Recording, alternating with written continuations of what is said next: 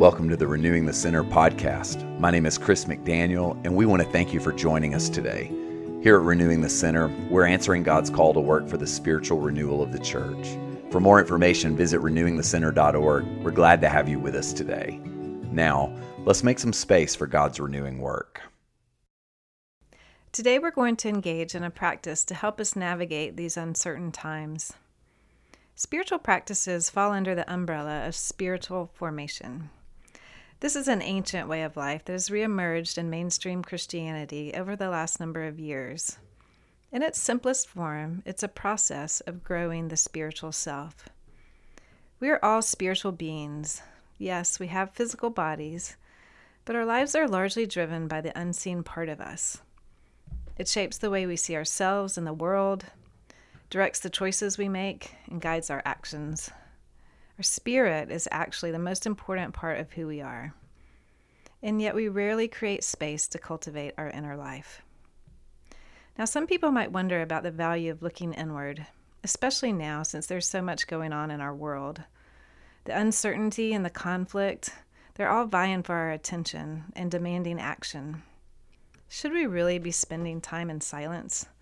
reflection, and prayer, let's just pause for a minute to remember the way Jesus lived. He also had a lot going on lots of demands, lots of needs, and important things to take care of. And yet, he regularly found time to be alone with God, to receive guidance and direction from his Father. And he often pulled the disciples aside to regroup, rest, and reflect practices like the ones we do here on, at Renewing the Center are not a means of escape in the complexities of our world. They actually help us engage them redemptively from a settled and empowered place.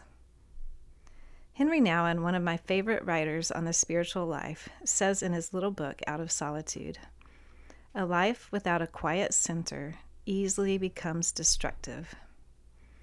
Right now, in the midst of this pandemic, the election, and the ongoing struggle regarding justice in our nation, we are well aware of our destructive potential as human beings. Henry goes on to say, we need a central point of stillness so that our actions are creative rather than destructive. It's easy right now to get caught up in the destructive nature of this moment, to get discouraged by it, and even participate in it knowingly or unknowingly. The promise that we can hold on to is that chaos is the beginning of creation. Remember, the Holy Spirit hovers over the chaos in our lives. He is here, even now, creating something new and good, and He's inviting us to join in. In a few moments, we're going to reflect on two questions together What are you grieving, and what are you grateful for? I have returned to these questions myself again and again throughout the year. More than any other practice, really, they have helped ground me in the reality of what's happening in the world and in my life, and have encouraged me to look for the creative action of God in the midst of it all. These questions are also particularly meaningful given the season we're in. Autumn is a natural time of reflection, surrender, and letting go and it contains two significant holidays All Saints' Day, where we honor and grieve those who have passed, and Thanksgiving, where we pause to remember all that we've been given. So I would, I would invite you to engage these two questions here on the podcast, but also take them with you into the rest of the season to do on your own with God or with trusted others. We need one another now more than ever to help us stay steady in the boat. So let's get started. You can press pause at any time if you want more space for reflection and prayer today. So take a moment right where you are to settle your heart and turn your attention to God's loving presence in and around you.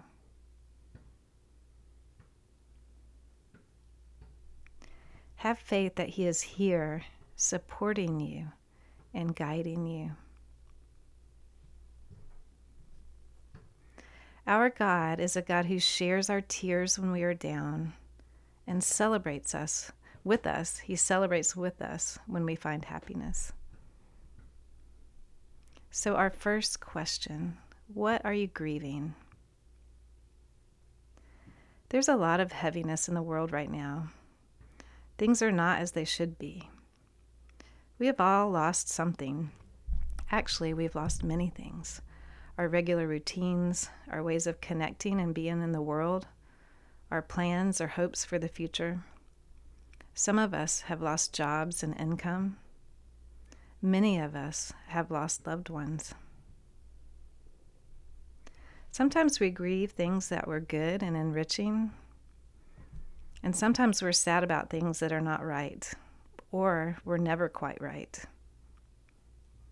Allow yourself the space to be sad about whatever you are sad about. Grieving is a necessary process. If we allow it, sorrow can soften and enlarge our hearts. It can also open us up to new connections and new possibilities. So, what's making you sad today? If you can't tap into sadness, what have you been complaining about? Or what's provoked your anger? Your anger is simply trying to protect that part of you that's hurting.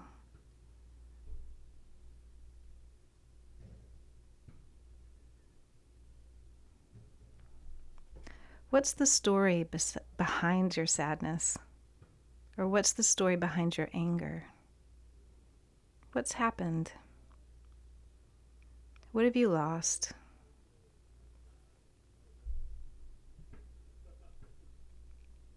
What's that been like for you?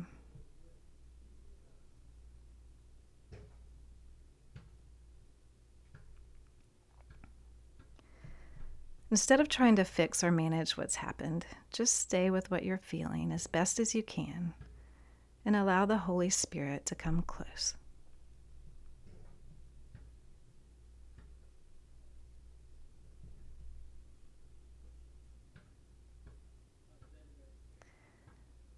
When you're ready, and if it helps, consider with God how you might honor your loss in this season. Is there something you can do to mark it or remember it as a way of letting go?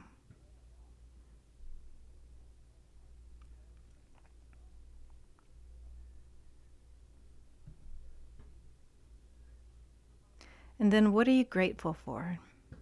Gratefulness helps place our losses within a greater context.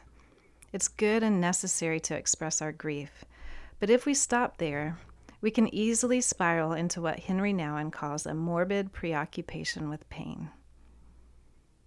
Giving thanks won't necessarily take away our pain, but it will show us how we're being supported and cared for even in the midst of our difficulties. If we look closely, we can often find a promise in the pain we're experiencing, an invitation to grow, make a change, reach out beyond ourselves, or a chance to cultivate something good right in front of us that we might have been missing. So, what are you thankful for today? Where have you found some joy, steadiness, and meaning right where you are?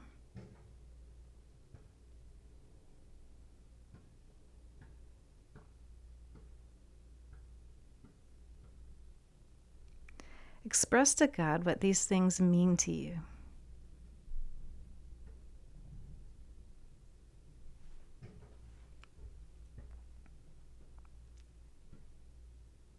Stay here for a moment and notice how thankfulness enlivens and energizes you.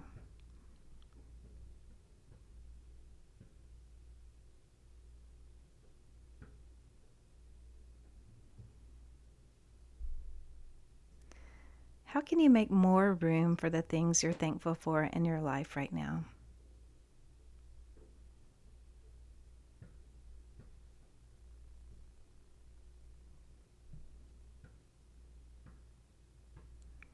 And as we end, thank God for all the ways He has been with you, in the sorrow and in the joy. and continue to look for Him as you head into your day. Amen.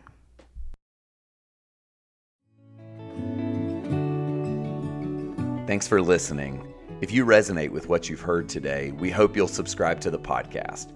You can also follow us on Instagram at Renewing the Center. God bless you, and we look forward to having you back with us next time.